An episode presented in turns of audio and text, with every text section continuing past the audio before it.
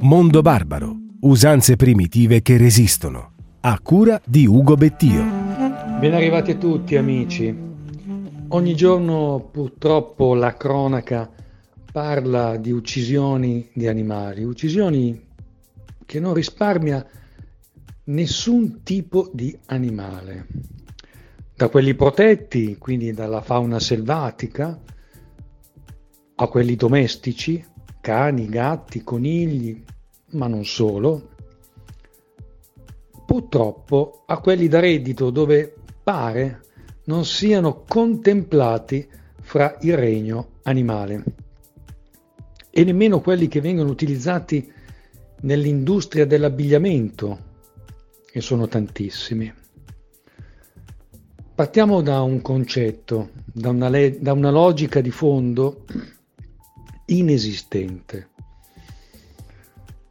Per i reati commessi ai danni degli animali, sino all'uccisione, non è prevista nessuna carcerazione.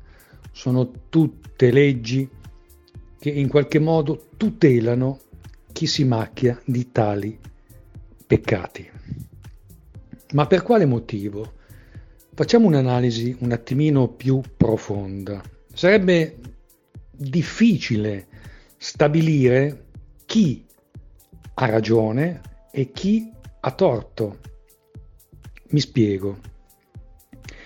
Se vengono mangiati ogni secondo, quindi vengono uccisi, per meglio dire, in Italia ogni secondo 90 animali per l'uso alimentare, come possiamo pretendere di condannare una persona che uccide per esempio un cane, un orso, un qualsiasi altro animale? C'è un'incongruenza di base. Perciò le leggi sono appositamente concepite per non, per non essere adeguatamente punibili verso tali reati. Non dimentichiamoci che ancora gli animali sono considerati oggetti e non soggetti.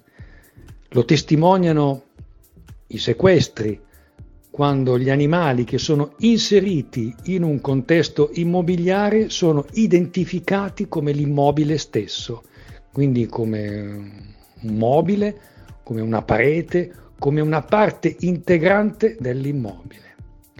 Ecco, sino a quando non cambieranno le leggi e tutto questo sarà punibile a prescindere dalla razza, non ci sarà mai giustizia per gli animali, perché a questo punto cosa ne sarebbe di tutti i macellai, allevatori, pescatori, cacciatori, pellicciai, insomma tutto il mondo che ruota intorno agli animali facendogli del male, uccidendoli.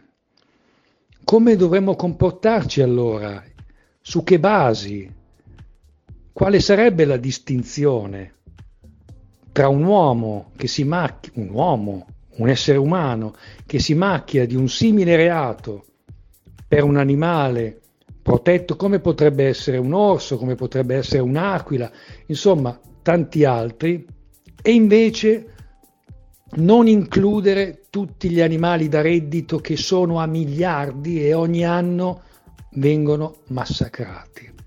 C'è veramente un'incongruenza di fondo e per questo, sino a quando l'antropocentrismo avrà la meglio e il sopravvento su tutte le specie viventi presenti sul pianeta, non ci sarà giustizia per gli animali.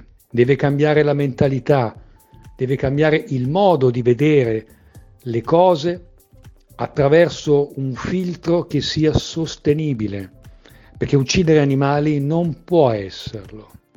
Di conseguenza, concludo, ogni giorno assistiamo a qualcosa di terrificante che balza in qualche modo all'occhio, ma tutti quelli che purtroppo rimangono nella penombra e ripeto sono a miliardi, per quale motivo non dovremmo anche per loro preoccuparci e condannare chi li maltratta. Quando vengono, per esempio, eh, alla luce i maltrattamenti negli allevamenti intensivi ad opera di importanti associazioni che fanno investigazioni e scoprono cose aberranti come l'uccisione di animali sbattuti contro il muro, sbattuti contro le gabbie stesse della madre presente, ebbene non succede nulla. Animali che vengono uccisi a martellate in testa, ma testimoniate queste cose, e nessuno di loro farà mai un giorno di galera. Come possiamo pretendere che un uomo che uccida un cane, che uccida un orso, che uccida un gatto, che uccida un qualsiasi altro animale possa andare in galera? Perché sono tutti uguali, c'è un'incongruenza di concetto, ci sarebbero veramente delle distinzioni troppo importanti eh, che bloccherebbero qualsiasi iniziativa o qualsiasi proposta di legge. La legge purtroppo non tutela gli animali. E quindi in questo caso, in tutti i casi menzionati, quello che noi dobbiamo fare è assolutamente rispettarli a tavola attraverso i vestiti che indossiamo, attraverso anche eh, i nostri svaghi, perché uccidere animali per divertimento, insomma, è lecito, è consentito, eppure nessun cacciatore va in galera, non vanno in galera nemmeno i bracconieri, che sono la stessa cosa. Incominciamo a valutare il mondo sotto un altro aspetto. La riflessione è dovuta e gli animali stanno aspettando da troppo tempo. Grazie per l'ascolto, Ugo Bettio per Radio Vegit.